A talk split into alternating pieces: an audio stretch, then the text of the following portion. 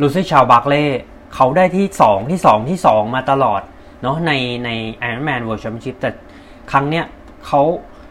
ได้ได้แชมป์โลกสักทีนะครับ ถึงแม้จะเป็นแชมป์โลกในระยะ Half Ironman หรือ Ironman 70.3 ก็ตามนะฮะแล้วก็เราได้เห็นความมหัศจรรย์เนาะของนักไตรกีฬานอร์เวย์ที่แบบไม่หยุดยั้งอะ่ะคือแบบ Amazing มหัศจรรย์แบบทำไปได้ยังไงแล้วก็ รู้สึกทึ่งกับกับโค้ชของเขาแล้วก็วิธีที่เขาเทรน แล้วก็การเอาวิทยาศาสตร์การกีฬามาใช้เพื่อพัฒนานักกีฬาเขานะฮะในทั้งทั้งที่ในประเทศเขาเนี่ยโอ้โห คนประชากรเนี่ยน้อยมากนะฮะยังไม่ถึงยังไม่ถึง 10 ล้านคนเลย แต่ว่านักไตกีฬานะครับสามหนุ่มจากเบอร์เกนนะฮะคริสเตียนบูนเฟลกูสตาฟอีเดนแคสเปอร์สโตนนะฮะคือตอนนี้เรียกได้ว่า ไปแข่งงานไหนนี่โพเดียมแน่นอนนะฮะ The solid pace TC Travlon yeah The solid pace TC Travlon yeah The solid pace TC Travlon yeah The solid Pace สวัสดีครับ ผม TC t r a t l o n และนี่คือ The Solid Pace Podcast Podcast เพื่อนักวิ่งนักไตรกีฬา ที่จะคอยส่งพลังด้านบวกให้ทุกท่าน รวมทั้งนำเสนอคอนเทนต์ดีๆ มีประโยชน์ ที่ทุกท่านสามารถนำไปปรับใช้ได้ด้วยตนเองโดย Ironman U และ Training Peak Certified Coach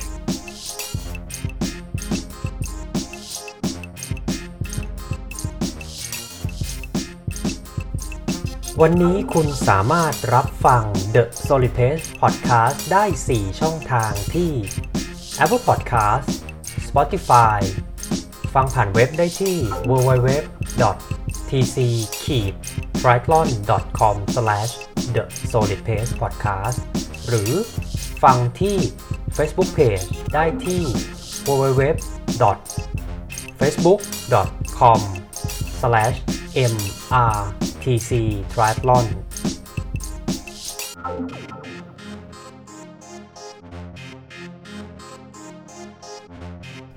หากคุณกำลังเริ่มต้นเล่นไตรกีฬา ไม่ว่าจะเป็นในระยะ sprint standard 70.3 หรือ Full Distance Ironman หรือกำลังฝึกซ้อมเพื่อลงมินิมาราทอน half marathon หรือ full marathon และต้องการหาโค้ชที่มีความรู้ และประสบการณ์ ที่ได้รับการรับรองจาก Ironman และ Training Peaks คุณสามารถดูรายละเอียด online coaching service ของเราได้ที่ www.tc-triathlon.com/coachingpackage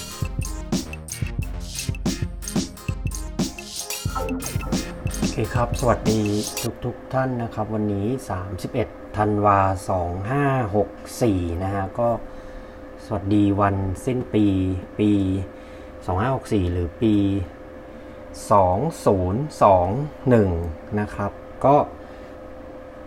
TC Triathlon นะครับ วันนี้จะขออนุญาตมาแชร์มาสรุปให้ทุกท่านฟังนะฮะสำหรับข่าวหรือว่าเหตุการณ์ที่มันแบบ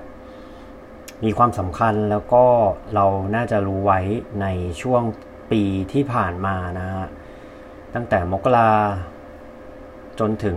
เดือนนี้ฮะธันวา 2564 หรือว่า 2021 นะครับ ก็เดี๋ยวเริ่มเลยนะฮะ ขออนุญาตเริ่มเลยแล้วกันนะครับ ก็คือจริงในช่วงปีนี้ก็สถานการณ์หลาย ๆ อย่าง ก็ในช่วงต้นปีถ้าถ้าเอาในไทยก่อนมันก็เหมือนว่า จะจะกลับมาแข่งได้ แล้วก็งานแข่งก็เริ่มที่จะกลับมาบ้างนะฮะอย่างช่วง quarter แรกเราก็จะเห็นมีไตรกีฬาที่ 300 ยอดนะครับ มีงานแข่งที่แบบ วางไว้ plan ไว้ปักหมุดไว้แล้วว่าจะแข่งเช่นไตรนาเนวีไตรหรือไตรนาวีนะครับ แล้วก็ส่วนไตรเดชหรือแบงคอกเดชเขาก็วางตารางกันแบบ ค่อนข้างล่วงหน้าแน่นนะฮะทั้งปีก็คือตั้งแต่ช่วงมกราจนถึงธันวาไปเลยนะฮะคราวนี้พอช่วงเมษาเนี่ยเท่าในไทยนะก็คือแบบทุกอย่างมันก็เหมือนดิ่งลงไปเลยเนาะแล้วก็หนักๆจริงๆก็คงเป็นมิถุนากรกฎาสิงหากันยาตุลาที่แบบทุกอย่างต้องล็อกดาวน์ปิด ธุรกิจถูกปิด งานแข่งถูกยกเลิกนะฮะแต่ทั้งนี้ทั้งนั้นนะครับ สิ่งที่เกิดขึ้นในประเทศไทยเนี่ยมันก็ไม่ได้คือเอาง่ายว่าในยุโรปแล้วก็ใน US นะครับหรือ North America USA แคนาดาก็เรียกได้ว่าเขาก็กึ่งกึ่งว่ากลับไปใช้ชีวิตแบบปกติกันแล้วด้วยซ้ำนะฮะเพราะว่า งานแข่งก็กลับมาเหมือนเดิม เราอาจจะเห็นว่าถ้าใครดูบอลเนี่ยจะเห็นว่าฟุตบอลก็กลับมาแข่งกันอีกครั้ง แล้วก็งานแข่งวิ่งไตรกีฬาเนี่ยก็กลับมากันอีกครั้งนะครับเขาถ้าเราเห็นในงานแข่งวิ่ง Major Six เนี่ยเขาก็จะมีตั้งแต่เบอร์ลิน ลอนดอน ชิคาโก นิวยอร์ก เรียงกันเลยนะฮะตั้งแต่กันยานะครับ ส่วนไตรกีฬาเนี่ยเขาก็ แข่งตามปฏิทินนะครับ ก็เดี๋ยวเรามาเริ่มกันเลยนะฮะ ข่าวแรกนะครับที่แบบ เป็นข่าวที่น่าตื่นเต้นนะ แล้วก็แบบอยากให้ทุกคนลองย้อนกลับไปดูนะก็คือเรื่องของไตร Battle Royal นะครับ Two Kings One World Record นะฮะไตร Battle Royal มันคืออะไร มันก็คือการเหมือนแข่ง head to head กันเลย ระหว่างนักไตรกีฬาในระดับแบบแนวหน้าของโลกในระดับตำนานเลยนะ ก็คือยานฟโรเดโนแล้วก็ไลโอเนลแซนเดอร์สนะครับยานฟโรเดโนเป็นโอ้โหดีกรีหรือผลงานเขาก็เยอะแยะมากมาย ตั้งแต่การได้เหรียญทองโอลิมปิกปักกิ่งนะฮะปี 2008 แล้วก็เป็นโคนา world champion นะครับ 3 สมัยนะฮะ ส่วนไลโอเนลแซนเดอร์สเนี่ย เราอาจจะเห็นเขาเยังไม่ได้แบบแชมป์ในระดับโลกสักเท่าไหร่ แต่ว่าเขาก็ติดโพเดียมนะครับใน Ironman World Championship นะฮะแล้วก็เขาก็ยังเป็นเหมือนนักไตรกีฬาที่อะเป็นในระดับหัวแถวอะของแคนาดาแล้วก็ของทางจริงๆ ก็ของระดับโลกเลยด้วยซ้ำเลโอเนลแซนเดอร์สนะครับ Tri Battle Royale นะครับเขาก็จัดแข่งไปในช่วงกรกฎานะครับ ช่วงปลายอ่าช่วงวันที่ 18 กรกฎาคม2021 นะฮะเขาจัดเขาเขาจัดเป็น outdoor นะครับ แต่ว่าเป็นการแข่งเพียงแค่ 2 คนนะฮะ ระหว่างยานฟรอเดโนแล้วก็เลโอเนลแซนเดอร์สนะครับ คอสเนี่ย เอาเอาระยะก่อนระยะก็คือว่าย3.8 นะครับ ปั่น 180 แล้วก็วิ่ง full marathon 42.2 นั่นก็คือระยะ full distance หรือระยะไอรอนแมนนั่นเองนะฮะ ก็เขาจัดที่เมืองนะครับ ทางตอนใต้ของประเทศเยอรมันนะครับ เมือง Allgäu นะฮะ ถ้าอ่านออกเสียงผิดต้องขออภัยนะฮะ แล้วก็อะว่ายน้ำก็เป็นว่ายในทะเลสาบ แล้วก็ ปั่นจักรยานก็บนไฮเวย์ของเขา แล้วก็วิ่งในบริเวณรอบๆเมืองนะครับ ก็งานแข่งนี้นะฮะยานฟรเดโนชนะไปนะครับ แต่ว่ามันไม่ใช่การชนะปกตินะ มันเป็นการทำลายสถิติโลกหรือ World Record ในระยะ Full Distance นะครับ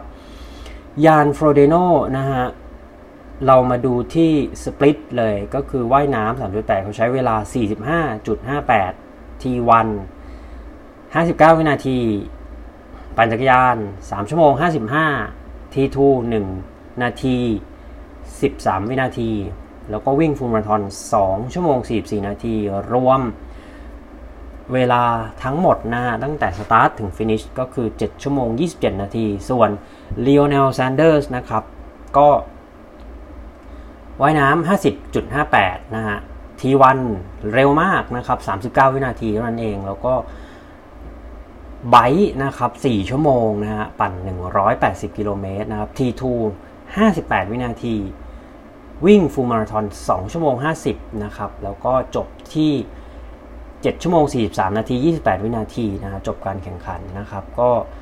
โอ้โห ห่างเยอะฮะ เรียกได้ว่าทิ้งเป็นทุ่งนะครับ คือ 15 นาทีนะฮะ 15 นาทีระยะห่างระหว่างยานฟรอเดโนแล้วก็เลโอเนลแซนเดอร์สนะครับ ก็อันเนี้ยมันเป็นหนึ่งในเหมือนข่าวสำคัญเลยนะ เหตุการณ์สำคัญที่เกิดขึ้นในปี 2021 ซึ่งมันสำคัญยังไงก็คือมันสำคัญเพราะว่ามันก็เป็นครั้งแรกที่มนุษย์เราคนเราเนี่ยสามารถ พาตัวเองจากการว่ายน้ำ1.8กิอะ3.8 กิโลเมตร ขออภัยฮะ ปั่นจักรยาน 180 กิโลเมตร แล้วปิดท้ายด้วยการวิ่งฟูลาราธอนแล้วต่ำกว่าทำเวลาเนี่ยต่ำกว่า 7 ชั่วโมงครึ่งนะฮะ คือสถิติที่ดีที่สุดเนี่ยมันต้องย้อนไปในปี 2016 ที่ Challenge Roth นะครับ ซึ่งเจ้าของสถิติก็ไม่ใช่ใครที่ไหนก็คือยานฟรอเดโนนั่นเองนะฮะ เพราะว่าเขาเนี่ยทำสถิติไว้ที่ ชั่วโมง 3 15 นาที 39 วินาทีนะครับ ก็ยินดีต้อนรับนะฮะทั้งสองท่านนะครับคุณเกาศักดิ์แล้วก็คุณแนทนะฮะที่เข้ามาฟังนะครับเเดี๋ยวต่อนะฮะขออนุญาต ครั้งนี้เนี่ยเขาเป็น เป็นครั้งแรกที่ทำได้ต่ำกว่า 7 ชั่วโมงครึ่งนะครับ แต่สถิตินี้ครับผมมันอยู่ได้ โอ้โห ไม่ถึง 6 เดือนเลยด้วยซ้ำนะครับ มันถูกทำลายลงฮะสถิติ full distance ของไตรกีฬานะครับว่ายน้ำ3.8 ปั่นจักรยาน 180 แล้วก็วิ่ง full marathon นะฮะถูกทำลายที่ไหนถูกทำลายที่ Ironman Cozumel ครับปี 2021นะฮะซึ่งจัดแข่งในช่วงสัปดาห์สุดท้ายของเดือน 11 หรือเดือนพฤศจิกานะครับผู้ที่ทำลายสถิตินั่นก็คือ คริสเตียนบลูเมนเฟลนะฮะคริสเตียนบลูเมนเฟลเป็นนักไตรกีฬาจากนอร์เวย์ก็เป็นทีมชาตินอร์เวย์ด้วยแหละ แล้วก็ได้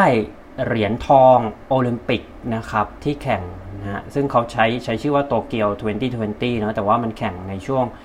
เดือนสิงหาของ 2021 ซึ่งเดี๋ยวโอลิมปิกเดี๋ยวเรามาคุยกันอีกทีอะเรามาดูวันที่สถิติโลกนะฮะที่ Ironman Cozumel ที่ประเทศ เม็กซิโกนะครับ ก็ 7 ชั่วโมง 21 นาที 12 วินาทีฮะทำลายสถิติไปอีกครั้งหนึ่งนะครับเกือบเกือบจะ 7 นาทีเลยนะฮะสำหรับคริสเตียนบูมนเฟลแล้วก็ในวันนั้นเนี่ยถ้าหลาย ๆ ท่านอาจจะอยากฟังข้อมูลเพิ่มเติมในส่วนที่เป็นนักกีฬาไทยที่ ไปแข่งที่ Ironman c o s u m e l เนี่ยก็ย้อนไปฟังพอดแคสต์นะครับพอดแคสต์ episode ที่ 86 ได้นะฮะ ที่ The Solid Pace Podcast ก็ได้ไปสัมภาษณ์ ผมได้ไปสัมภาษณ์คุณแชมป์พิพัฒน์พลนะ เขาไปแข่ง Ironman c o s u m e l นะครับ ที่เม็กซิโกมานะฮะ ก็วันนั้นนะครับคริสเตียนบลูเมนเฟลว่ายน้ำ 3.8 กิโลนะฮะ 39 นาทีนะครับ มา ปั่นจักรยาน 180 กิโลเมตร 4 ชั่วโมง 2 นาที ปิดท้ายด้วยการวิ่งนะฮะ โอ้โห วิ่งแบบ ต้องใช้คำว่านี่คนหรือเปล่า คือวิ่งมาราธอนหลังจากว่ายน้ำแล้วปั่นจักรยานแล้วนะครับ วิ่งมาราธอนอยู่ที่ 2 ชั่วโมง 34 นาที 51 วินาทีนะฮะ แล้ววันนั้นอากาศไม่ได้แบบเย็นด้วยนะฮะ อากาศค่อนข้าง อุ่นถึงไปถึงร้อนนะฮะอุณหภูมิตอนที่เขาวิ่งเนี่ย 27 องศาเซลเซียสแล้วก็ความชื้นในอากาศเนี่ย 81%ซึ่งถือว่าเยอะนะฮะ เยอะมากๆนะครับ ก็อันนี้ก็เป็นข่าวของการทำลายสถิติโลกนะฮะ ในระยะ full distance นะครับ ซึ่งเกิดขึ้นเลย 2 ครั้งในปีนี้ครั้งแรกเนี่ย ในช่วงเดือน กรกฎาที่เยอรมันนะในรายการ Tri Battle Royal แล้วก็ครั้งที่2เนี่ยที่ Ironman Cozumel ที่เม็กซิโกนะครับ มาฮะต่อกัน จะไม่พูดถึงรายการนี้ไม่ได้ครับ คือ 4 ปีมีครั้งแล้วอันนี้ 5 ปีแล้วด้วยที่ไม่มีนะฮะก็คือโอลิมปิกในไตรกีฬานะครับ ก็โอลิมปิกในไตรกีฬาเนี่ยครั้งนี้พิเศษ เพราะว่าเขาเพิ่มประเภทการแข่งนะครับ ปกติเขาจะมีประเภทหญิงชายนะครับ ก็2 2ประเภท คราวนี้เขามีประเภทผลัดผสมหรือว่า mix relay นะฮะเดี๋ยวเรามาไล่เรียงกันนะครับ เริ่มจากฝั่งผู้หญิงนะฮะไตรกีฬาฝั่งผู้หญิงนะครับฟลอร่าดัฟฟี่นะฮะเป็นนักไตรกีฬาจาก ประเทศเบอร์มิวดานะครับ หลายๆ คนอาจจะงงๆว่าเบอร์มิวดามันอยู่ตรงไหนก็หลายๆ คนอาจจะเคยอ่านเรื่องสามเหลี่ยมเบอร์มิวดาอะไรอย่างนี้เนาะก็เป็นประเทศที่อยู่ในแถบทะเลแคริบเบียนนะครับ อยู่ใกล้ๆกับชายฝั่งฟลอริดาของสหรัฐอเมริกานะฮะวันนั้นนะครับวันนั้นเกิดอะไรขึ้นบ้างอืมวันนั้นเนี่ยฝนตกครับพายุเข้าก็ไม่หนักมากนะฮะ ผู้จัดการแข่งก็เลยตัดสินใจว่าดีเลย์หรือว่าเลื่อนเวลาสตาร์ทไป 15 นาทีนะครับ เพื่อรอให้ฝนมันจางๆลงหน่อยนะฮะ แล้วก็ช่วงว่ายน้ำนะครับ ว่ายน้ำ1.5 กิโลเมตรนะฮะ ก็ขับเคี่ยวกันครับ ระหว่างเจสเลมอนนะครับ กับวิกตอเรียโลเปสเจสเลมอนนี่เป็นทีมชาติ นะครับสหราชอาณาจักรแล้วก็วิกตอเรียโลเปสนี่มาจากบราซิลนะครับผมหลังจากขึ้นน้ำเนี่ยอ่าเลมอนนะครับนำมานะฮะแล้วก็มีเคที่ซาฟเรสนะครับเคที่ซาฟเรสก็มาจากสหรัฐอเมริกาซัมเมอร์แรปพอร์ตจากสหรัฐอเมริกาเช่นเดียวกัน แล้วก็ฟลอร่าดัฟฟี่นะเป็นกลุ่มแรกที่นำมานะครับ พอถึงในช่วงจักรยานเนี่ยเกมมันเริ่มที่จะ เขาเรียกว่า ดูสนุกอะเพราะว่าตัวคอสแข่งหรือเส้นทางแข่งเนี่ย มันไม่ใช่แบบคอสที่น่าเบื่อนะมันคือคือคอสที่น่าเบื่อในในในมุมมองของนักปั่นก็คือแบบ ตรงยาวๆ แล้วก็ยูเทิร์น กลับตัวแล้วก็ตรงยาวๆ แต่นี่ไม่ใช่นะ นี่มันคือการแข่งในเมืองตรงบริเวณ โอไดบะ Park นะครับ แล้วก็ แน่นอนเนาะในเมืองเราก็จะปิดถนนยาวๆไม่ได้ เราก็ต้องแบบเหมือนมีโค้งหักศอกอ่าโค้งเป็นรูปเหมือนโค้ง โค้งซ้ายแล้วก็โค้งขวาเลยทันทีอะไรเงี้ยแล้วก็มียูเทิร์นเนี่ยค่อนข้างเยอะมีข้ามสะพาน มีลอดอุโมงค์นะฮะก็เป็นคอร์สที่ อะถ้าในวงการจักรยานก็อาจจะรู้จักกันในชื่อว่าอะไครทีเรียมอะไรอย่างนี้นะฮะ ก็คือเป็นคอร์สที่เขาปั่นเป็น lap นะครับ แล้วก็วนนะครับ ไม่ได้ปั่นแบบโหออกไป 20 กิโลแล้วกลับมา 20 กิโลนะครับวนเป็น lap หลายๆ lap นะฮะช่วงจักรยานเนี่ยก็ต้องอธิบายก่อนว่าการแข่งในโอลิมปิกนะครับ ช่วงจักรยานนะครับ นักกีฬาสามารถ จี้บังกันได้หรือ draft กันได้นะครับ ไม่ผิดกติกานะฮะซึ่งตรงเนี้ยจะเป็นคนละกติกากับการแข่งทางไกล แต่กีฬาทางไกล อย่างเช่น Ironman หรือว่า Challenge นะครับที่ถ้าทางไกลเนี่ยจะไม่สามารถจี้บังกันได้นะครับ ก็จะมีกฎว่าต้องรักษาระยะห่างระหว่างจักรยานคันนำกับจักรยานคันตามนะครับ บางรายการก็ 10 เมตร 12 เมตร 15 เมตร หรือ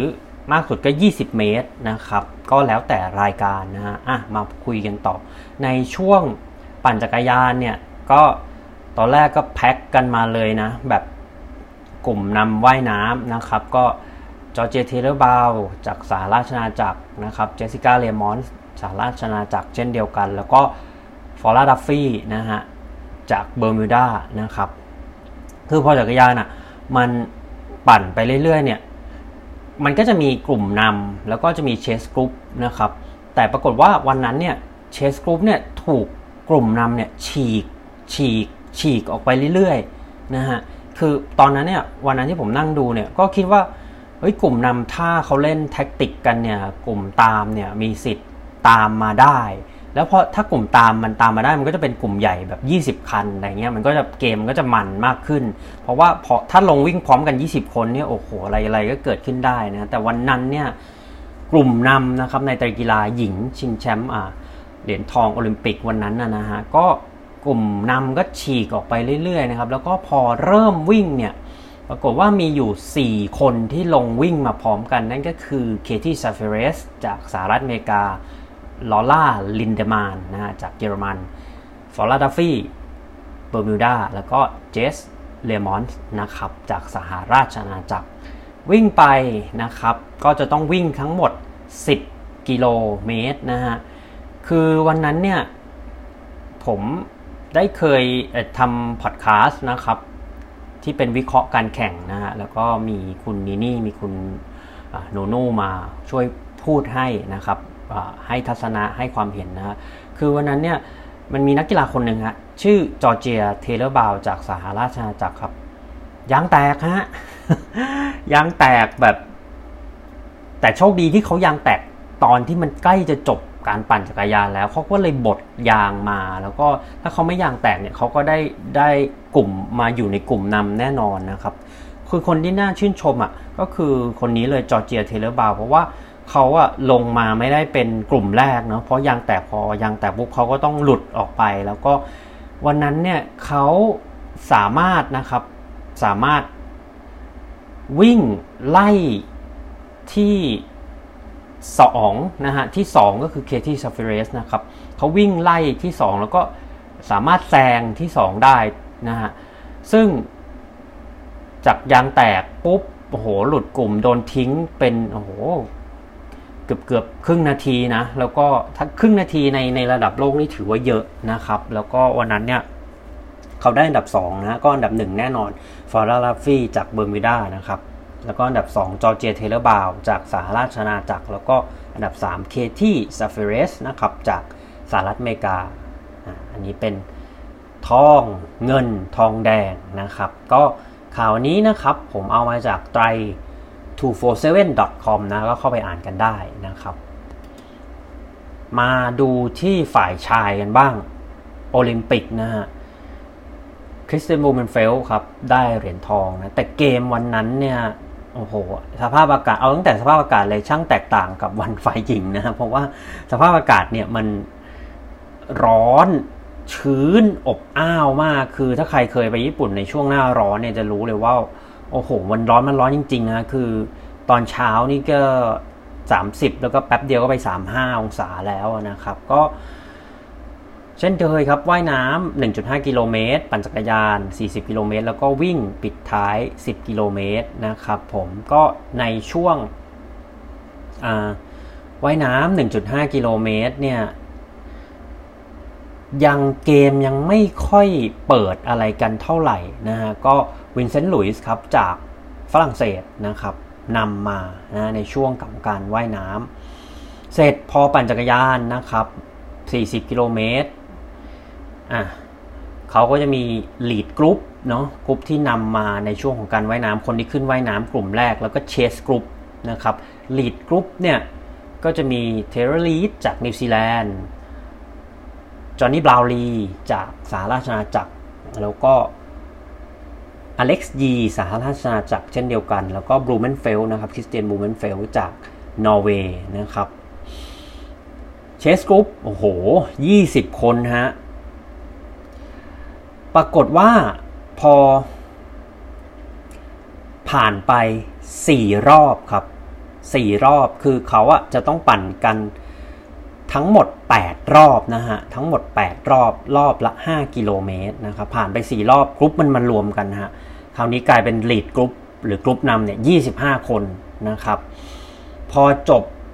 ใกล้ๆจบรอบที่ 8 เนี่ยอ่าซาวิสเบิร์กจากสวิสก็ฉีกหนีขึ้นไปนะครับ แล้วก็นำกลุ่มได้ประมาณ 14 วินาทีนะฮะ แต่ว่าเกมเนี่ยมันมันก็ยังไม่ใช่เกมของซาวิสเบิร์กนะครับ คือ วันนั้นเนี่ยทุกคนที่ดูเนี่ยก็รู้รู้แน่นอนว่า Alex Yee จอห์นนี่บราวน์ลีหรือคริสเตียนบลูเมนเฟลต์นะครับน่าจะได้เหรียญเพราะว่า Alex Yee ถามว่าทำไม Alex Yee ถึงเป็นตัวเต็ง Alex Yee เนี่ยเขามีพื้นฐานมาจากการวิ่งระยะกลางนะครับ 1,500 เมตร 3,000 เมตร 5,000 เมตร เพราะฉะนั้นเรื่องวิ่งนะฮะแน่นอนเขา ไม่เป็นสองรองใครแน่ในสำหรับวันนั้นนะครับ วันที่แข่งโตเกียวโอลิมปิกประเภทชายไตรกีฬาชายนะฮะก็พอลงวิ่งครับผมก็เหลือกันอยู่ 3 คนนะฮะ Alex Yee สหราชอาณาจักรคริสเตียนบลูเมนเฟลต์นอร์เวย์แล้วก็เฮย์เดนไวลด์จากนิวซีแลนด์นะครับ คือเกมมันก็เขาสลับกันนำผัดกันนำผัดกันตามเนาะแต่พอรอบสุดท้ายฮะ เหลือ 1 กิโลเมตรบลูเมนเฟลต์ตัดสินใจครับ ไม่รอ sprint หน้าเส้น ฉีกออกมาฮะซึ่งถือว่าเยอะนะ เหลือ 1 กิโลเมตรแล้วฉีกออกมานะครับ เพราะว่ามันไม่มีมันไม่มีอะไรการันตีเลยว่า คนที่ตามมาอาจจะเก็บแรงไว้ก็ได้ แล้วมาใส่ในช่วง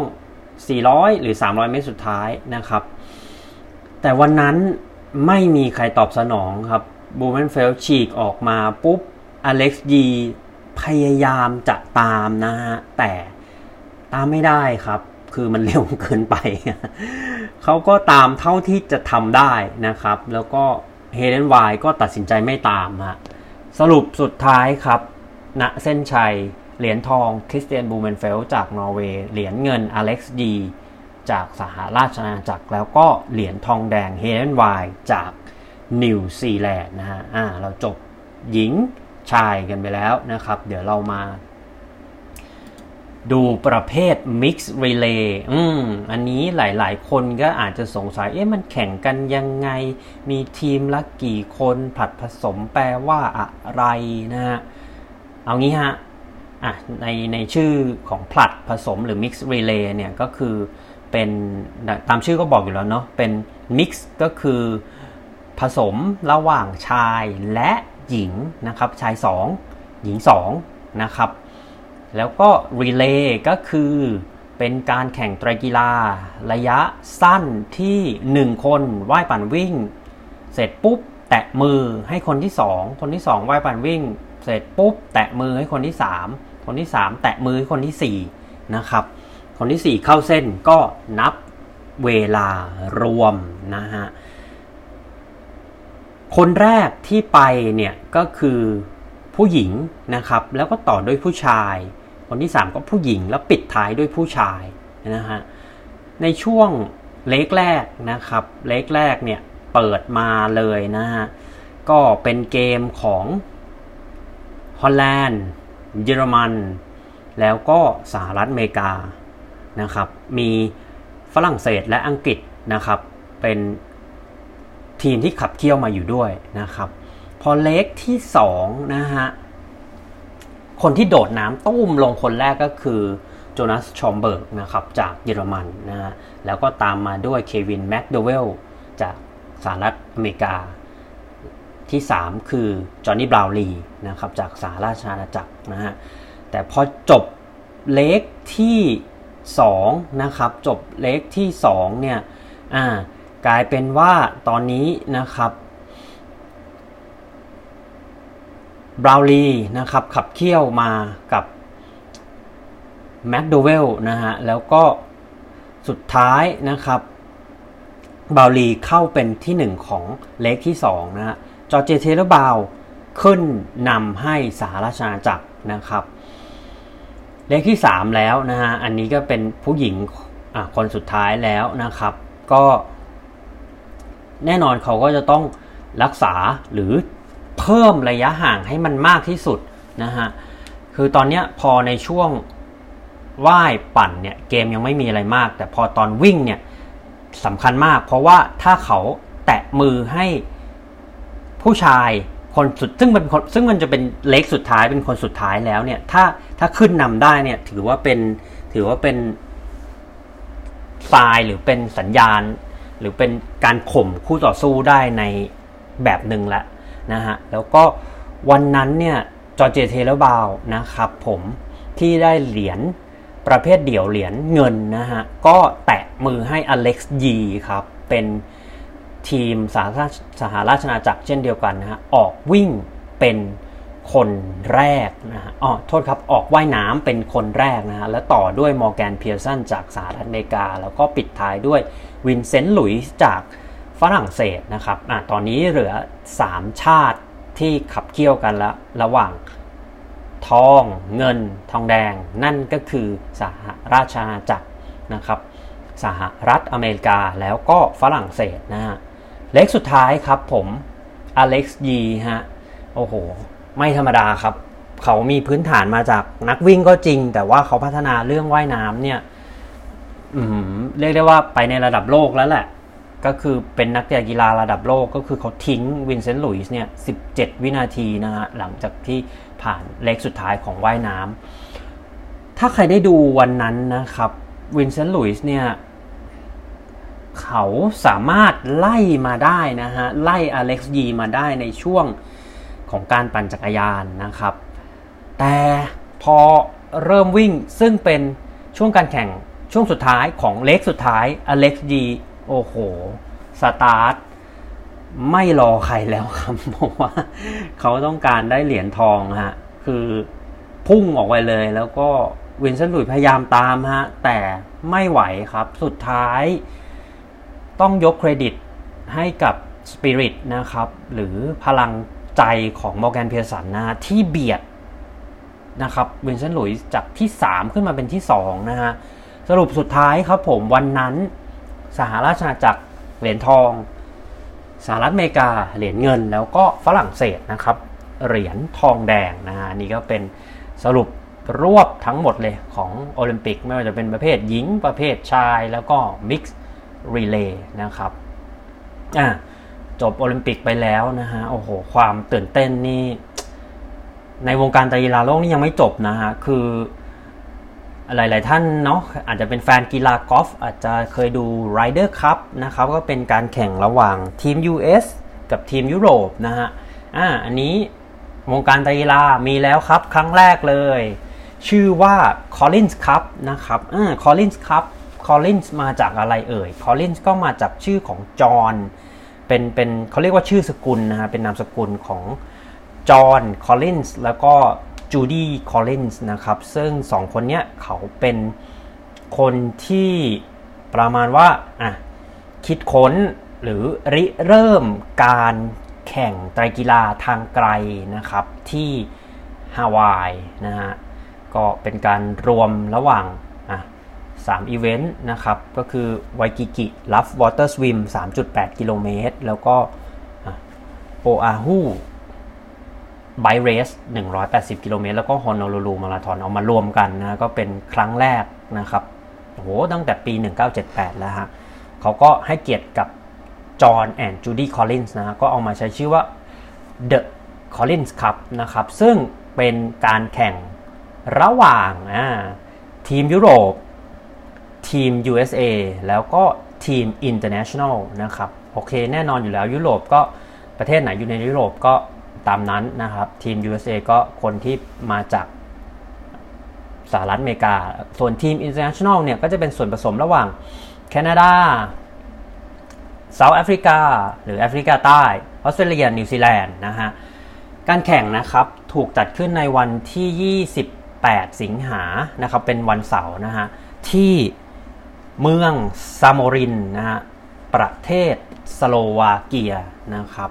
ซึ่งซึ่งตรงเนี้ยเขาเขาเคยจัดนะเขาเคยจัดเป็นในลักษณะ Challenge Championship หรือเป็นชิงแชมป์โลกของแบรนด์ไตรกีฬา แบรนด์ผู้จัดไตรกีฬาของ Challenge นะครับ Collins Cup นะครับความน่าตื่นเต้นเนาะมันจะมันจะเป็นการแข่งทางไกลคือคือมันจะไม่ได้ปล่อยทีเดียวพร้อมกันหมดนะฮะมันจะเป็นการแข่งทั้งหมดอ่า 12 ครั้งฮะ12เรสครับโอ้โหเยอะมา12เรสนะฮะ ซึ่งแต่ละเรสนะครับ ก็จะมีตัวแทน 1 ยุโรป 1 US แล้วก็ 1 International นะฮะ โดย 12เรสนี้จะแบ่งเป็น 6 นะฮะ แบ่ง 6 6 ก็คือ 6 6เรสแรกจะเป็นประเภทหญิง แล้วก็6เรสหลังจะเป็นประเภทชายนะครับผมก็ ผมอขออนุญาตไม่พูดไล่เรียงทั้งหมดเนาะแต่ว่าจะพูดเฉพาะที่มันเป็นไฮไลท์ที่เกิดขึ้นวันนั้นจริงๆนะซึ่งการแข่งวันนั้นเนี่ยเขาจะนับลำดับนะครับ แล้วก็คิดเป็นคะแนนโดยจะคิดแบบนี้ฮะถ้าได้ที่ 1 ได้ 3 คะแนนที่ 2 2 คะแนนที่ 3 1 คะแนน แต่ว่ามันจะมี bonus point นะครับก็คือว่าถ้า ที่ 1 ทิ้งห่างที่ 3 ทั้งหมด 6 นาทีอ่าได้เพิ่ม 1.5 point นะฮะหรือ1 1.5 คะแนน ถ้าทิ้งมากกว่า 4 นาทีได้ 1 คะแนนเพิ่ม ถ้าทิ้งมากกว่า 2 นาทีได้ 0.5 คะแนนเพิ่ม ก็วันนั้นไฮไลท์เลยนะครับ หลายๆ คนก็รออยู่ว่าอะระหว่างมือเก๋า Daniela Ryf นะครับ ที่เคยได้แชมป์โคนาหลายสมัยมากกับ ดาวรุ่งพุ่งแรง Taylor Knibb ฮะ ซึ่งเธอก็ได้เหรียญในประเภท mixed relay ของโอลิมปิกให้กับทีมสหรัฐเนาะมาเจอกันครับ ปรากฏวันนั้นพลิกล็อกครับสุดๆฮะTaylor Knibb ครับ คือปกติเราเห็นไตรกีฬาเนาะมันจะใช้รถ tri จักรยานแบบที่มันเป็นเหมือน aero bar เป็น base bar แต่ว่า Taylor Knibb ครับ road bike ฮะ คือเขาให้ผมว่าเขาไม่เปลี่ยนไม่เปลี่ยน setup ของจักรยานเพราะว่าเขาเคยชินแบบนี้ แล้วก็การเปลี่ยนเนี่ยเขาจะต้องซ้อมอะไรหลาย ๆ อย่างทำความคุ้นเคยกับมิติหรือองศาของการปั่นใหม่ ๆ นะฮะเขาก็ไม่เปลี่ยน วันนั้น Taylor Knibb ชนะ Daniela Ryf ครับ แล้วทิ้ง Daniela Ryf เนี่ยใน เวลาที่เข้าเส้นชัยเนี่ย 16 นาทีครับ โอ้โห สุดยอด คือแบบ เฮ้ย แชมป์โลกการแข่งระยะไกลนะครับ โดนนักกีฬาหน้าใหม่ทิ้ง 16 นาทีเยอะมากนะฮะ ก็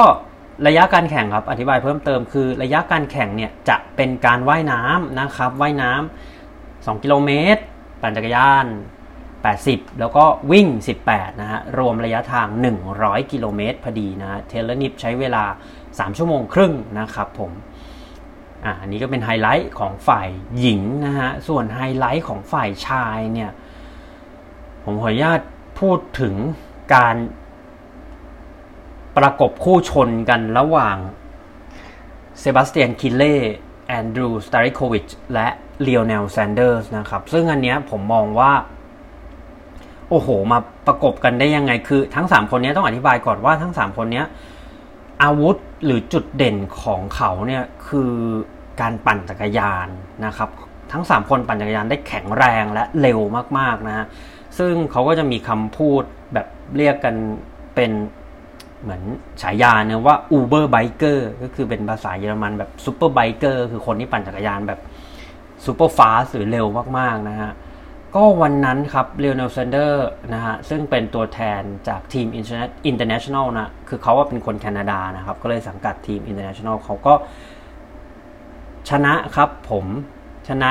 โดยทำเวลาได้ 3 ชั่วโมง 19 นาที 17 วินาทีนะครับ ก็เป็นการพิสูจน์นะว่าโดยรวมแล้วทั้งว่ายปั่นวิ่งนะฮะเขาเหนือกว่าเซบาสเตียนคิเล่จากเยอรมัน ทีมยุโรป แล้วก็อันดูสตาลิโควิช นะทีม USA นะครับแต่ว่าทั้งนี้ทั้งนั้นนะฮะวันนั้นเนี่ยผลรวมของการแข่งเนี่ยทีมที่ได้แชมป์ไปก็คือทีมยุโรปนะครับอันดับที่ 2 ทีม USA แล้วก็อันดับที่ 3 ทีม International นะฮะนี่ก็เป็นการ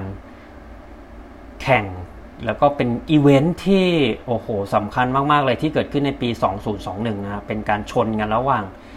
รวมดาวอะพูดง่ายๆนะรวมดาวยุโรปรวมดาว USA แล้วก็รวมดาว International นะฮะมาแข่งชนกันเลย แล้วก็คิดคะแนนกันนะครับคอลินคัพนะครับ ผ่านไปจบไปในเดือนสิงหาฮะในช่วงนะครับเดือน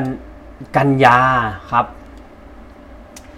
คือจริงๆปีนี้มันก็เป็นปีที่ทุกอย่างมันมัน จะว่าสงบก็เหมือนกึ่งกึ่งเนาะจะว่าไม่สงบก็ไม่สงบ รวมรวมทั้งทางยุโรปทางอเมริกาด้วยแต่ว่าเหมือนเขาก็พยายามที่จะจัดอีเวนต์ให้ให้ทุกอย่างมันขับเคลื่อนไปได้นะครับ แต่มันมีอีเวนต์หนึ่งที่สำคัญมาก ๆ ที่ต้องยกเลิกไปน่าเสียดายมาก ๆ นะฮะ ก็คือ ใครจะเชื่อครับว่าโคนาฮาวาย Ironman World Championship ต้องยกเลิกฮะในปี 2021 ครับผมอืมเท่าที่ผมอ่านแล้วก็ตามข่าวเนี่ยเหมือน local อะคน local แล้วก็รัฐบาลท้องถิ่นเขาก็ยังไม่ค่อยเห็นด้วยกับการที่จะให้คนมารวมตัวกันแข่งกันเยอะๆในในบริเวณเกาะเขาเขาเรียกเกาะ Big Island นะของโคนาฮาวายเนี่ยนะฮะเขาก็ยังไม่ค่อยเห็นด้วยนะครับ แล้วก็ สุดท้าย World Triathlon Corporation ซึ่งถือลิขสิทธิ์ Ironman เนี่ย ต้องยอมเลื่อนให้ฮะ คือตอนแรกเขาจะเลื่อนไปในช่วงกุมภาของปี 22 นะครับ โดยใช้ใช้เป็น title ว่า 2021 แต่แข่งที่โคนาฮาวายเหมือนเดิม แต่สุดท้ายก็ไม่ได้ ไอ้รัฐบาลตรงตรงผู้บริหารท้องถิ่นเขาก็ยังไม่ยอมนะฮะก็คือสุดท้ายเนี่ย จำเป็นต้องเปลี่ยนสถานที่ครับ โดยไทเทล Ironman 2021 Ironman ชิงแชมป์โลกเนี่ย จะไปจัดกันนะฮะ ในวันที่ 7 พฤษภา 2022 ที่เซนต์จอร์จยูทาห์นะครับ ส่วน Ironman ชิงแชมป์โลกปี 2022 นะครับ เขาจะยังคงจัดที่โคนาฮาวายเหมือนเดิม โดย เขาจะแบ่งนะฮะ แบ่งการจัดงานเป็น 2 วัน ซึ่งเขาใช้ชื่อว่า two day race format นะครับ เขาจะให้วันที่ 6 นะฮะ เป็นการแข่งประเภทหญิง แล้วก็วันที่ 8 เป็นการแข่งประเภทชายนะครับ ก็นี้ก็เป็นข่าวคราวที่โอ้ฟังแล้วก็ใจหายเนาะ คือตั้งแต่ปี 1978 มาเลยอะ่ะ เขาไม่เคยต้องยกเลิกเลยนะ แต่ก็ มาปีนี้ก็ ไม่เป็นไรครับ เราก็ถือว่าปีหน้าเราได้ดูสองรอบแล้วกัน ถือว่าปีหน้าเราได้ดูเราได้เชียร์ Ironman World Championship สองรอบก็คือครั้งแรกช่วงเดือนพฤษภานะครับ ที่เซนต์จอร์จนะฮะ title จะเป็น 2021 นะครับ ส่วนครั้งที่ 2 ก็คือเป็น title ของ 2022 นะฮะก็ที่โคนาฮาวายนะฮะเมื่อกี้ขออนุญาตแก้ไขนะครับ 50 นักกีฬานะครับ นักกีฬาโปร ผู้หญิง 50 คนจะแข่งในวันที่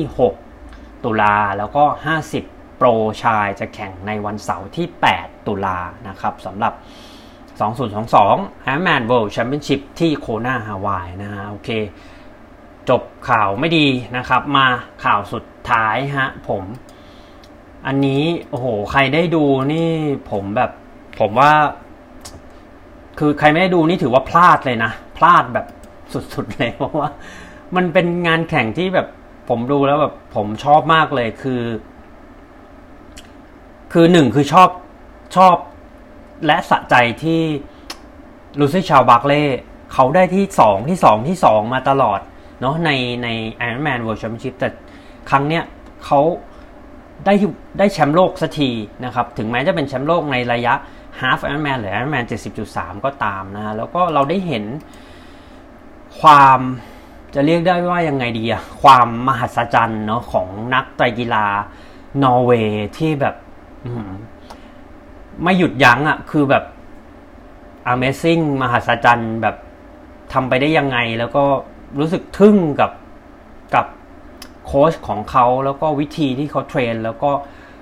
การเอาวิทยาศาสตร์การกีฬามาใช้เพื่อพัฒนานักกีฬาเขานะฮะในทั้งทั้งที่ในประเทศเขาเนี่ย โอ้โห คนประชากรเนี่ยน้อยมากนะฮะยังไม่ถึงยังไม่ถึง 10 ล้านคนเลย แต่ว่านักไตรกีฬานะครับสามหนุ่มจากเบอร์เกนนะฮะคริสเตียนบูนเฟลกูสตาฟอีเดนแคสเปอร์สโตนนะฮะคือตอนนี้เรียกได้ว่าไปแข่งงานไหนนี่โพเดียมแน่นอนนะฮะไม่ใช่โพเดียมในระยะเดียวนะฮะทุกระยะนะครับผมก็อะมาคุยกันถึงฝ่ายหญิงกันฮะฝ่ายหญิงไอแมน การแข่งผู้หญิงนะไอแมน70.3 World Championship ที่เซนต์จอร์จยูทาห์นะครับ ก็นั้นผมนั่งดูตลอดนะครับ ทั้งหมดเกือบ 5 ชั่วโมงนะก็สนุกครับสนุกก็ ทุกๆคนเนี่ยก็จะคิดว่า อืม 70.3 เนี่ย ซึ่งมีดาเนียล่าริฟจากสวิสเนี่ย น่าจะป้องกันแชมป์ไว้ได้นะครับ เพราะเขาเคยเป็นแชมป์มาทั้งหมด 5 สมัยนะ แต่วันนั้นเกม เรียกได้ว่าขาดตั้งแต่ว่ายน้ำฮะขาดตั้งแต่ว่ายน้ำคือลูซี่ชาวบัคลีย์ฮะเปิดมาเธอเปิดว่ายน้ำ1.9 กิโลเมตร ด้วยเวลา 24.36 นาทีฮะโอ้โห สุดๆฮะคือเป็น strategy หรือเป็นแผนการแข่งที่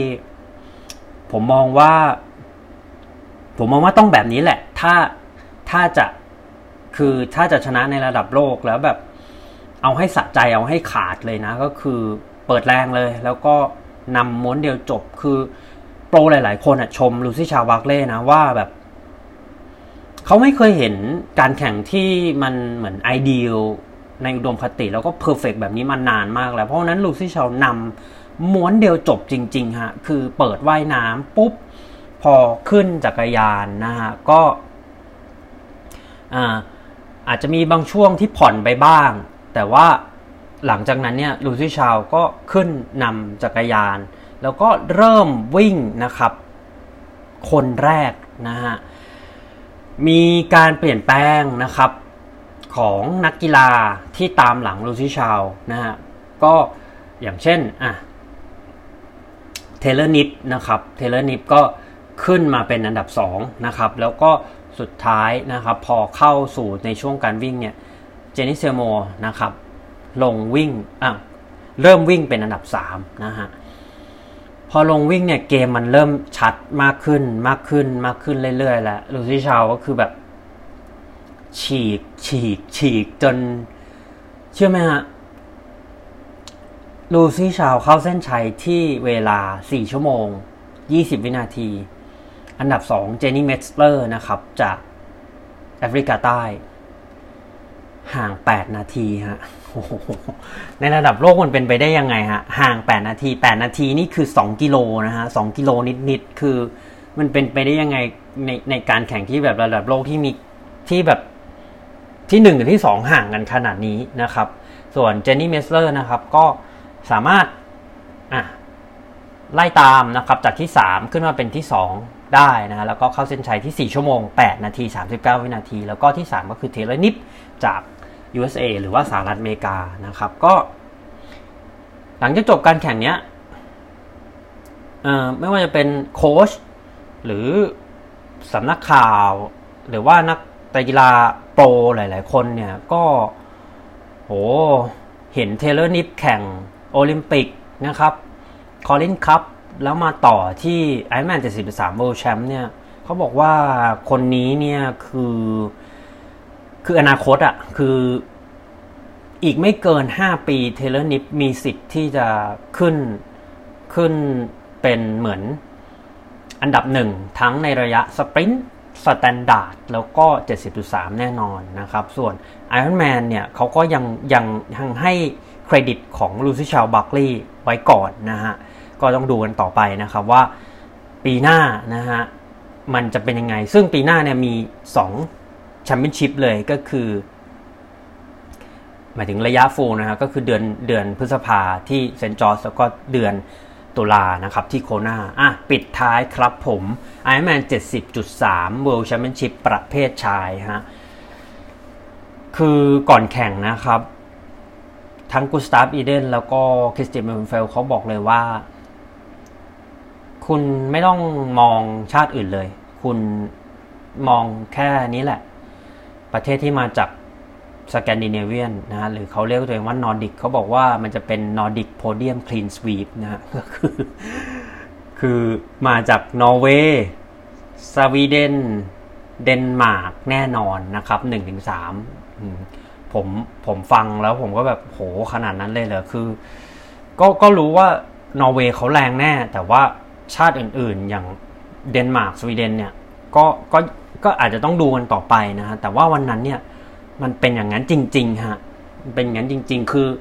เปิดว่ายน้ำมาอะกุสตาบิเดนเขาก็ไม่ไม่ได้ว่ายดีเท่าไหร่นะฮะแล้วก็วันนั้นเนี่ยคือเขาก็มีประสบการณ์ที่เหมือน ก็ไม่ค่อยไม่ค่อยจะดีเนาะในโอลิมปิกคือเขาได้ที่ 8 มานะครับ เขาก็ว่ายน้ำมาก็ก็อยู่ในกลุ่มนำนะฮะแล้วเขาบอกว่าในช่วงที่เป็นจักรยานเนี่ยเขาช่วงแรกนะครับเขาใช้แผนอย่างนี้ฮะคือ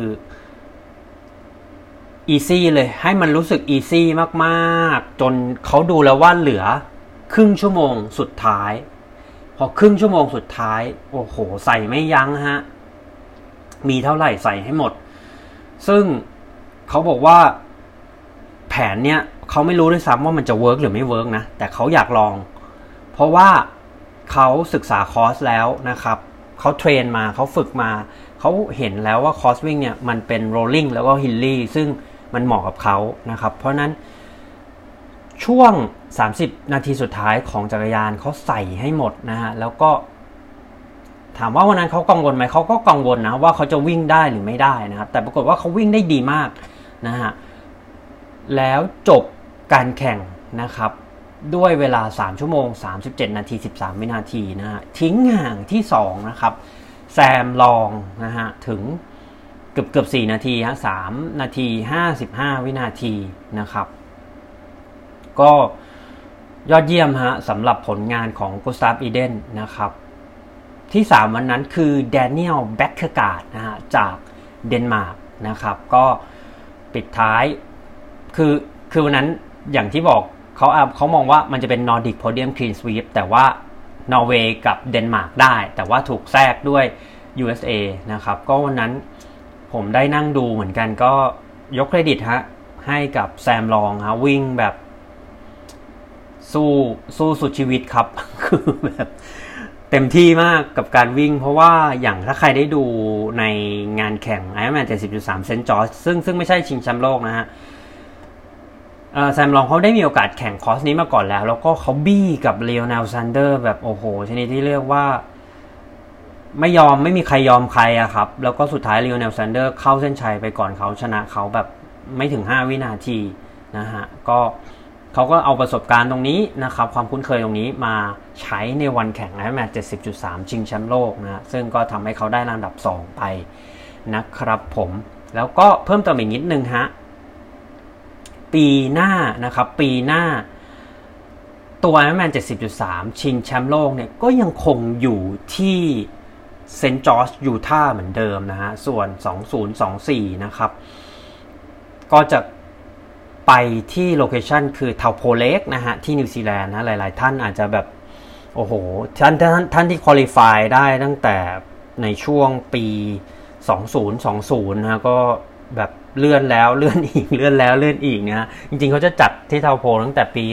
2020นะฮะแล้วก็ต้องเลื่อนมาเป็นปี 2024 นะครับ ก็ทั้งหมดนะฮะก็เป็นข่าวคราว ความเคลื่อนไหวแล้วก็เหตุการณ์สำคัญนะฮะในวงการไตรกีฬาโลกในปี 2021 นะฮะเรามีการทำลายสถิติโลกกันถึง 2 ครั้งนะฮะในประเภทชายนะครับ แล้วก็มีโอลิมปิก นะครับชายหญิงแล้วก็มี mixed relay นะฮะที่สหราชอาณาจักรได้นะครับ แล้วก็ผู้หญิงก็เป็น Flora Duffy ซึ่งเป็นการได้เหรียญทอง โอ้โห ในรอบเกือบเกือบจะเกือบเกือบจะ 60 ปีนะของประเทศเบอร์มิวดานะที่เขาได้เหรียญทองนะแล้วก็ฝ่ายชายก็เป็น Kristian Blummenfelt นะครับนอร์เวย์ได้เหรียญทองไปนะฮะแล้วก็มา Collins Cup นะครับทีมยุโรปได้แชมป์นะฮะ Kona ไม่ได้แข่งนะในปี 2021 ต้องไปแข่ง 2022 นะครับ แข่ง 2 รอบ รอบแรก St. George รอบ 2 Kona นะแล้วก็ปิดท้ายปีด้วย 70.3 World Champ นะครับ นอร์เวย์ได้อีกฮะผู้ชาย Gustav Iden ครับ สุด ๆ ครับ นอร์เวย์ประเภทชายนี่ตอนนี้แบบเรียกได้ว่าเป็นมหาอำนาจไตรกีฬาโลกไปแล้วนะครับสำหรับนักไตรกีฬาจากเบอร์เกนนะครับ เมืองเบอร์เกนเป็นเมืองชายฝั่งของประเทศนอร์เวย์นะไม่น่าเชื่อว่าชายหนุ่ม 3 คน Casper Stornes Gustav Iden แล้วก็ Kristian Blummenfelt นะครับ จะสามารถขึ้นเป็นแชมป์โลก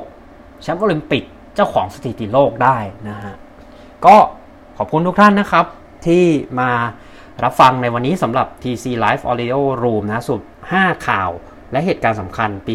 2021 วงการไตรกีฬาโลกนะครับ ก็เดี๋ยวพอดแคสต์นะครับ ก็จะ publish นะครับใน episode ถัดไปนะฮะ episode 88 ก็คือจะรวบรวมสิ่งที่ผมพูดวันนี้นะฮะอาอาจจะพับบิชในช่วงหลังปีใหม่ อาจจะเป็นสัปดาห์แรกนะครับของช่วงเดือนมกรานะครับก็ติดตามรับฟังกันได้นะครับที่ The Solid Pace Podcast นะครับ Apple Podcast Spotify Podbean Google Podcast www.facebook.com/mrtc triathlon นะฮะ แล้วก็อย่าลืมนะครับ TC triathlon และ The Solid Pace Podcast นะครับ เราคือ